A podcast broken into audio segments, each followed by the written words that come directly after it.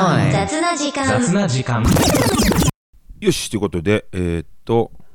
始まりました松村健一郎の雑な時間、今回はまた正直不動産もういいだろうって話だけど、ちょっとまた正直不動産話ちょこっとだけよくネットでペットかとかね書いてありますけど、ペットかって言ったらじゃあ何でも飼っていいのかって言ったら全然嘘ですからね。ペットかは基本的に犬、しかも小型犬、さらに1匹って条件ついてます。そんな条件いっぱい書いてないけど、ペットかって書いたらまあほぼそうで、じゃあ猫ダメなんですか。猫の場合はね、ペットかのなんかの注釈で猫かって書いてあったら OK だけど、書いてなかったらダメ、書いてなかったらもう小型犬1匹のみと。で、書いてあればいいんですよ。例えば2匹飼っていいよとか、あと犬と猫飼っていいよとか。書いてなければ全部小型犬1匹のみと、犬でちっちゃくて1匹だけよとってなってます。で、大型犬飼えないんですか。飼えないです。大型犬かって書いてなければ飼えない。で、じゃあ鳥とかどうなんですかと。基本的にはね、ペットかとかペットダメとかっていうのと同じ扱いで、家主さん貸してる人の承諾なく勝手に飼ってはいけないね。哺乳類はね、じゃあ爬虫類どうなんですかと。蛇とかトカゲとか爬虫類どうなんですかと。じゃあ昆虫はどうなんですかと。あと魚類はどうなんですか、魚。この辺はね、家主さんにいちいち承諾得なくても大丈夫だね。まあ例えば匂いがないとか、ただ水槽もさめちゃめちゃ汚してなんかもうドブ川のような匂いがしてきたらそれちょっと問題だけど、あと爬虫類も基本的にやっぱり匂いないでしょ。でもこれもやっぱり清潔に飼わないでうんこ片付けないでってなったらそれお臭がしてきたらそれまずいよね。でそれ迷惑かけたらまずいけど、迷惑かけなければ熱帯魚なんて観賞用植物だったり、植物じゃないや、動物だったりする分もあるからあんまりうるさくないですよね。まあ超心配なら、めちゃめちゃ心配なら飼ってもいいですかって一言管理会社 N さんに許可取ったがまあ問題ないだろうけど、犬とか猫に比べたらね全然ね。で、犬とか猫は無断で飼っちゃいけないってマンションでは無断で飼っちゃダメだからね、そもそもがルール違反ですから。ルール違反の話後でするけど、ちょっとで同じくね、例えばバイクかと、バイク置き場あってバイクかって書いてあるじゃないですか。あのバイクはね、ほとんど原付ですよ。要するに原動機付き自転車だ。 50cc 以上のバイク、まあ、小型中型大型はね確認しないとバイクかって言ってても実は原付で、しかも自転車置き場に止めるだけだからね、わざわざバイク置き場って設けてないっていうのも多い。なのでバイクかって言ってるのも、もし原付じゃない特に大型バイクとか持ってる人は絶対確認しないと、いやうち大型置けませんからってなるので、じゃあバイクかって書いてんじゃねえかって言ってもだいたいまあ原付ですよ。何事もね確認が必要だねってとこで、まあ書いてあれば別ですよ。大型バイクかって書いてあればそれは大型バイク置けます。まあそれでも大型でもねサイズがあるので置けるかどうか、それこそ高さとか幅とかね、そういうの確認した方がいいですよね。それでいったら駐車場もあるよって書いてあっても、例えば機械式駐車場だとそう縦とか縦に移動したりとか、あるいはまあ地下に埋まっていくだけとか、あと上中下でこう上に上がったりとかね、いう三段式になったりとかね、ああいう移動があったり高さがあったりっていう場合は重さとやっぱ高さの制限があるから、まあ、例えば四駆で背が高いやつもいいかとか、横幅の広いのでもいいかとか、その機械に乗せられるサイズの制限があるから、機械式って書いてあって自分がまあちょっと大きめの車とか背の高い車乗ってたらそれも確認だよね。でね、そうだから書いてあればいいんですよ。だいたい書いてあるもんなんですけど、書いてなかったら勝手にこっちが解釈してもう大丈夫なんだろうと思って進めちゃうとダメだったってことがあるから、やっぱりちゃんと確認はした方がいいですよ。自転車置き場もね基本的にはほぼほぼ無料ですよ。まあ、一部有料でね1台いくらってお金取るとこもあるけど、ただ無料なのは、まあ、だいたい1世帯1台までなんで、例えば夫婦で旦那さんと奥さんが1台ずつ自転車乗るとかね、いう場合は2台目いくら取られるとか、もしくは2台目置けないってなったりすると、夫婦で1台しか置けないよってなるから、夫婦共働きでどっちも自転車で駅まで行くって場合は、自転車置き場ありって書いてあっても2台置けるかどうかで、置けてもお金かかるのかかんないのかは聞いた方がいいよね。あとちなみに子供用の自転車でこう補助輪がついてるような自転車ってあったりするじゃないですか。あれも自転車置き場置いていいかって言ったら、これも確認しないと。子供用だからもう全然自転車置き場になんかこう放置しても構わないかって言ったら、やっぱりね、放置してかそこに置いちゃうと煩雑になってきて見た目悪くなるじゃないですか。見た目悪くなると、要はちゃんとしてないな、ちゃんと整理整頓されてないなって見た目がこう見えなくなってくると、人間ってね、汚し出すんですよ。これが見た目が綺麗だと汚しづらいんですよ。自転車置き場も煩雑に置かれてると、いや俺も別に適当に置いちゃえってなるんですよ。それを嫌うので、煩雑に置かれるのは嫌なわけですよ。じゃあどうしたらいいですかって言ったら、お子さんがいてちっちゃい自転車とか、あるいは三輪車とか、一番問題ないのは室内持ってっちゃえって話だよ。ただ室内どこ置くのって、そんなうち大きくないしと、玄関だって狭いしみたいなね、いう場合やっぱお相談だよね。そのオーナーさんにね、ちゃんと許可取ってちゃんと決めた場所に置いてねと。本来は、室内だったらまだその占有部分って言って自分が借りてる分だからいいんですけど、よくあるのが、例えば廊下に置いてる、廊下に子供用自転車置いてるとか、なんか荷物置いてるとか、要するに私物化してる。これ完全にアウトね。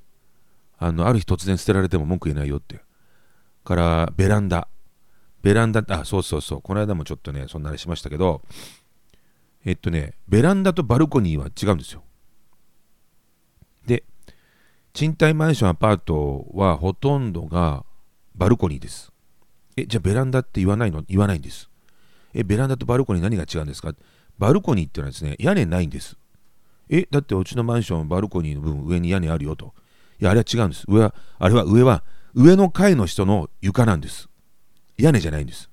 上の階の人の床の裏側だよね。が、見上げたら天井のように見えるけど、屋根のように見えるけど、あれは1個上の階の人のバルコニーの底の部分を裏側から下側から見てるだけで、あれは屋根じゃないんですよ。で、ベランダっていうのはちゃんと屋根が作られてるやつをベランダって言うんです。一軒家のよく洗濯物干してるところ、ああいうのひさしが出てるようなやつだね。あれ屋根がついてるんで、あれベランダ。でもアパートマンションの場合は屋根がついてなくて、要は一つ上の階の人のバルコニーがたまたま屋根のようになってるだけで、あれ屋根じゃないんですよ。なのでバルコニー。で、バルコニーはあれ借りてる占有面積っていう賃貸契約書に載ってる借りてる面積に含まれてませんから、なんで含まれてないのっていうと、あれは貸してないんです。貸してる面積に入ってないんです。どういうことって、あれね、避難用通路なんです。だからバルコニーも、それから廊下も、あれ避難用通路なんですよ。で、住宅って2方向避難通路確保なんですよ。だいたいベランダと玄関。で、その廊下と、ベランダは、バルコニーは、占有分に入ってないから、勝手に植木鉢置いたりとか、ね、荷物置いたりとか、そこで自転車置いたりとか、本当はしちゃいけない。なんか有事の際に、避難はしごが出てきて、あれを使ってみんな伝って逃げていくわけですよ。その時に、荷物置かれてたら逃げられないし、隣の人との間に、こう、なんていうの？パーテーションっていうか、板が張ってあったりするでしょ。あれ、バリッと割れるようになってるんですよ。あれバリッと割って逃げていくようになってるのね。だそこにバリッと割ってみたら、おいおいどうすんだっていう荷物置かれてたり、例えば植木鉢置かれてたりすると逃げれないよね。だから本当はベランダバルコニーは避難用通路なんで、廊下と同様に私物化しちゃいけませんよってルールになってるんですけど、やってる人いっぱいいるよね。本当はダメなんです。本当はダメなので、ちっちゃいマンションアパートだとあんまないけど、大きいのになると消防訓練とか、あと消防点検とかって言って、ちゃんと、そういう点検があるんですよね。そうしたらベランダにそういうのを置いてると、消防点検が入った時に消防法に引っかかって、これダメですよって、なんなら捨ててくださいって言って、で応じないと問答無用で捨てますよってなってるので、なかなかバルコニーはさ、部屋をこう渡ってこないと入れないから、問答無用で捨てられるってことはあんまないですけど、廊下はね、勝手に捨てられちゃう可能性は、勝手に捨てられても文句言えないですからね。だから注意されてるのにどかさなかったらね。なので、廊下とかね、バルコニーはね、あれ勝手に物置いちゃいけないんですよ、ということを覚えておいた方がいいですよ、と。あとね、マンションとかアパートの名前あるじゃないですか。これね、正確に言うとね、法律ないんですよ。まあ木造だとね、さすがにアパートだよなとか思うじゃないですか。で、まあ鉄骨、鉄筋、もしくは鉄骨、鉄筋、コンクリートだとまあマンションだなとまあ思うよね。でも名前に関してはルールないんですよ。だから木造なのにマンションってつけていいんですよ。で、田舎の方行くとね、私北関東で働いてたことあるんだけど、北関東の不動産屋さんで働いてた時にありえない名称がいっぱいあるんだよ。で、向こうって意外とコーポってあるんですよ。なんとかコーポで、東京ってあんまなんとかコーポってないけど、まあマンションかアパートだけど、まあ、そもそも建物名称なんとかマンションなんとかアパートってあんまつけないけどね、田舎は多いんですよ。例えばコープなんとかなんとかマンションとかなんとかなんとかアパートとか多いんですよ。で、その名称にはルールないので、木造のさ、言っちゃなんだけどボロボロのなんかコントセットみたいなさ、ボロボロのアパートだったとしてもマンションって名前つけていいんですよ。いや、なんだっけな、昔ね、LR カザール小池だったかなんか、そんな名前のねアパートあったの。アパートだよ。そのマンション名称、アパート名称を和訳したらさ、小池の皇帝とかいう名前なんだ。皇帝、あ、じゃあ皇帝なんだっけな、帝国かな、そんな名前、とんでもないごっつい名前ついてんだけどアパートですよ。でね、あと名前はもう自由に付けられるから、よくあるのが貸主、家主さんの名前がそのままマンションアパート名称になってる。例えばね、ベルウッドなんとか、例えばベルウッド領域とか書いてあったじゃん。ベルウッドは鈴木さんですよ。ベルとウッドで鈴と木ですからね。そういうふうに大体名前ありえるんですよ。これ名前シリーズまたいっぱいあるから今度喋ってもいいけどさ、あとね、そうだな、まあベルとウッドはめっちゃ多いですよ。なんとかウッドってなったら木がついてる名前の人ですよ。とか、まあベルも多いね。鈴木さんはベルが多いやな。あとね、なんだろうな、いっぱいあるんだけど、まあ、今度まとめとくかな。シーフィールドなんていうのね。シーフィールドってマンションがあってですね、シーは海ですよ。フィールドは野原の、これ海野さんっていう名前が、オーナーさんがとかね、こんな風に自分の名前をマンション名称、アパート名称にしてる人も多い。で、木造だろうが何であろうがマンションって名称につけていいので、そういうルールないので、だから名称がマンションってついてるから、なんか鉄筋コンクリートのね、ちゃんとした立派なものかと思って現地見に行ったらなんじゃこりゃってことがありえるから、まあちなみに4階建て以上でないとエレベーターつかないので、つかないというか義務がないんですよ。2階建てエレベーターはつける義務がないんですよ。だから4階建てがギリなんで、4階建ての4階だとエレベーターない場合があるから、まあ、その辺もちゃんと、これ鉄筋コンクリートでもエレベーターついてない、要するにマンションでもエレベーターついてないはありえるので、4階建てマンションって書いてあって鉄筋だから、鉄筋コンクリートだからで作られてるから、これは常識にエレベーターあるんだろうと思ってよく調べなかったらエレベーターなかったってことがあるから、そこもね確認した方がいいですよね。あとね、まあ今時だと普通ですけど、部屋借りるときに火災保険入りますよね。火災保険ね、大体2年間掛け捨てですけど、でこの火災保険は結構最低料金の火災保険を、不動産屋さんで部屋借りるときには言われるので、もちろんそれでもまあ問題ないんですけど、例えば地震保険つけたいと、今結構地震が多いからね、地震保険つけたいっていう、これ地震保険って借り主とか保険に入る人が自分の意思で地震保険に入りたいですって言わない限り自動的にはつかないから。で、基本的に部屋を借りるときに火災保険つってるものは全部地震保険ついてないから、地震で何かあった時は一切お金出ないから。だからまあ今時どこでいつね地震が起こるか分かんないから、地震保険をつけたいんですって言わないと、部屋を借りるときに言わないと地震保険付きの保険にはならないから。当然地震保険つけると値段上がります。まあわずか2年間といってもまあ数千円から1万円とかそういう桁ですけど、やっぱり同じ金、まあ2万円とかね、1万5千円で納めたいと思ったら納められなくないけど、その代わり保証の額がちっちゃくなっちゃうよね。何かあった時に出るお金がちっちゃくなっちゃう。保険料を下げるとね、まあまあ普通に何かあった時にってなった時の、まあここまで出るようにしとけば問題ないでしょっていうふうにしたいと思ったら、そこそこのお金、まあ2年間でまあどうかな、2万5千円とか3万円とかなるかなぐらいになるので、でも地震保険付きっていうようにしないと地震で何かあっても出ませんから。保険ってのは基本的に自分の身は自分で守れになってるんで、隣の部屋から火が出ましたで自分の部屋燃えちゃいましたって言っても自分の部屋の保険で賄いよっていうのは原則なんでね。だから保険に入ってないと自分のことは自分で守れないから、だから地震もやっぱり地震保険付きにしとかないと地震が理由でのものは出ませんよってなっちゃうからね、いうのがあるので、皆さん部屋借りるときに地震保険付きじゃないので、地震保険付けたければ地震保険付きに変えてくださいって言わないとダメです。あとね、ちょっと滞納とかね、どれぐらいしたらダメなんですかって、本来は1ヶ月でもダメですなんですけど2ヶ月とか3ヶ月とか溜まってくると、これね、うっかり滞納はいいですよ。ついついうっかり残高足んなくて引き落とせませんでしたとかね、ついうっかり振込日が忙しく忘れてたまたま忘れちゃったんでちゃんと振り込みますとかね、これついうっかりいいんだけど、常習的にもう常に2ヶ月3ヶ月平気で遅れてる。でそれがね多々続くじゃないですか。2ヶ月3ヶ月が続く、また入れたけどまた結局2ヶ月3ヶ月また滞納しだしたと。でこういうことやってると、賃貸借契約ってね、契約書に謳ってあるんですけど、禁止行為を やめてねってことをやっちゃう。例えばさっき言ったペット飼っちゃうとかね、ダメなのに楽器弾いちゃうとかね。楽器もね、楽器買って書いてあっても何の楽器が OK かちゃんと確認しないと、例えばギターも弾いていいんですかって、トランペット吹いていいですかって、ちょっとそれはね違うから、だいたいピアノで、しかも消音機能とか音が消せるやつとかね、いうのがついてるやつで、グランドピアノとか置いていいですかって言ったら厳しいよ。グランドピアノ重いんで床がね構造的にね耐えられるかどうかってもあるんで、そんなのもあるからダメってのもあるんだけど、音が出るってのが一番問題だよね。なので、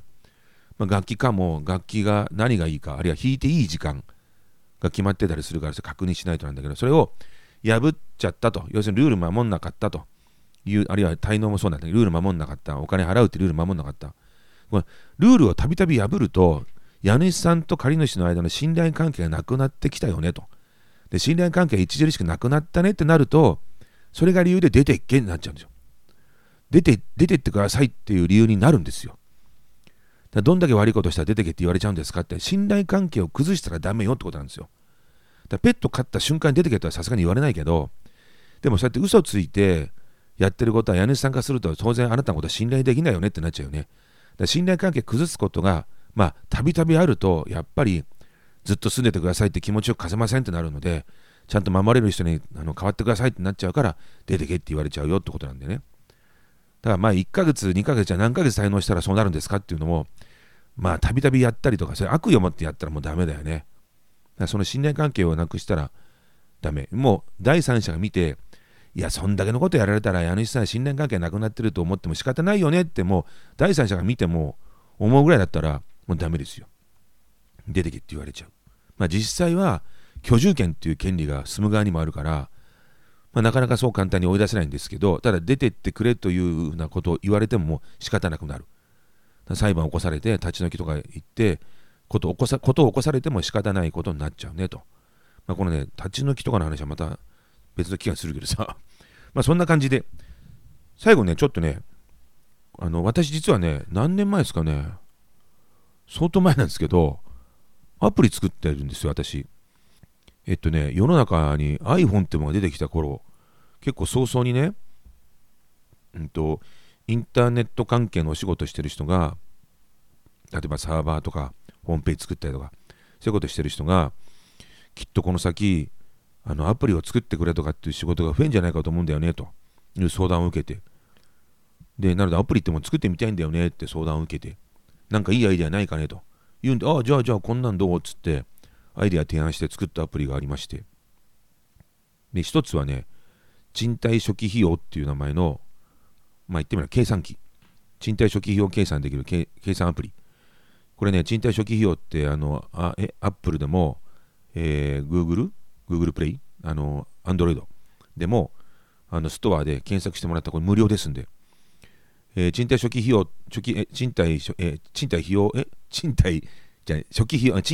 用計算ってアプリですんで、ちなみにねこれねなんだっけ、リンク貼っときますけど、実はね、YouTube もあるんですよ。ふざけた YouTube が。ですね、YouTube でね、賃貸初期費用計算ワールドカップ開催ってそのググってもらうと出てくるんですけど、ふざけたね、アニメがあるんですよ、これ。私が作ったんですけど、実は初期費用、賃貸初期費用計算機を使った世界選手権をやってみたっていうね、ふざけたアニメがありますんで、これぜひ YouTube で、リンク貼っときますよ、これね。で、あとね、昔取り上げられたアプリを取り上げる番組で取り上げてもらった時の YouTube も残ってますんで、話題のアプリっていうね、話題のアプリなんだっけな、これ話題のアプリ、なんて言ったの、話題のアプリ、こんな風にね、音入っちゃってるよね。話題のアプリ、そうそうそう、なんちゅうのがあるので、まあちょっと、これもリンク貼ってきますよ。で、この当時、すっごい前なんでね、日経新聞にも載りましたね。この春使える、引っ越しに使えるアプリの5選だか10選だかに選ばれて、スーモとかアットモと並んで取り上げられたりとか、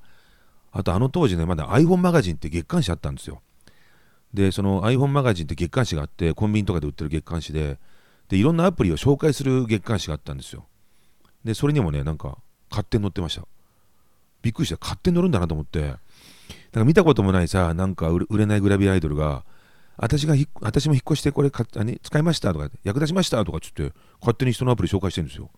びっくりしたよ。で、そうやって紹介されたことがあるアプリで、まあ名前の通り初期費用を計算できるアプリでして、まあちょっといじってみてください。もし引っ越し検討されている方は、まあ簡単ですね。家賃とか入れて、で、まあ条件、敷金とか礼金とかね入れて、まあ計算すると。最初にいくらかかるかっていうのが出る計算機なんですけど、これね、いつ借りるかによっても変わってくんですよ。例えば3月1日から借りますという場合と、3月20日から借りますという場合では、最初の費用が変わってくるのね。まあすごい簡単に言えば、3月1日から借りるんだったら、まあ3月分の家賃は最初に必要だけど、3月20日から借りるとなると、3月分って日割りで約10日分だけじゃない。そうすると3月20日から部屋住み出しても、もうすぐ4月分払うことになるよね、家賃をね。なので、最初から契約時にもう4月分の家賃もちょうだいってなるわけ。なので、最初に払う契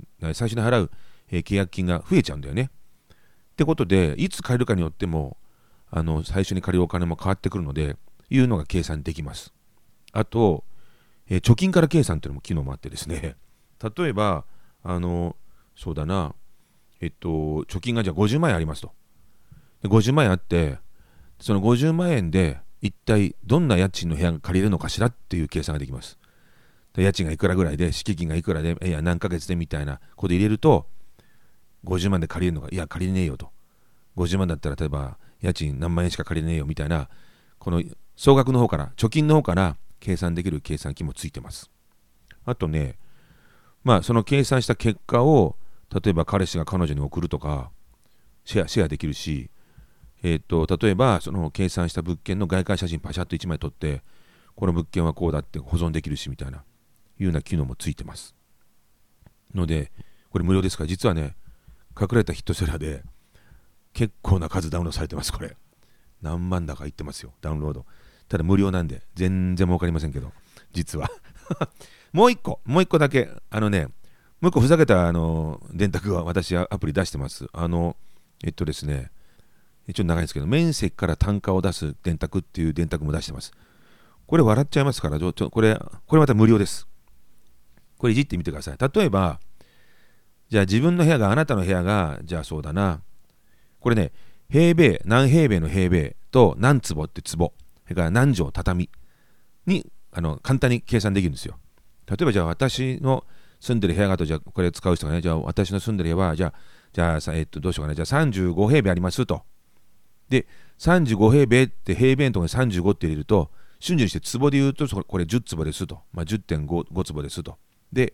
じゃあ畳で言うと、これ 22.5 畳ですと。すぐ出るんですよ。で、この畳も、実は日本って東京と京都とか違うんですよ。東京は江戸間、京都は京間って言って、実は畳のサイズは違うんですよ。で、同じ1畳でも畳のサイズは違うんで、京都の人だったら、関西だったら、京間だったら京間に設定変えられるんで、またそれ何畳出ると。で、例えばじゃあ35平米の部屋って東京ドームにしたら何個分ってよく東京ドーム1個分の畑持ってますとか言うじゃないですか。これ計算できるんですよ。だから35平米の場合東京ドームでいうと 0.0074858 個分です。ふざけてるよこれね。そう。例えば反対に東京ドーム1個分って、何平米ですか。46,755 平米。実は東京ドーム1個分。畳で言うとこれ大変だ。畳で言うとね、31,87 畳。坪で言うと14,143 坪なんてことで。でこれ東京ドームだとね、やっぱり東京の人多いからこれ変えられるんで、甲子園で言うと何個とかね、京セラドームだと何個とかね変えられますから。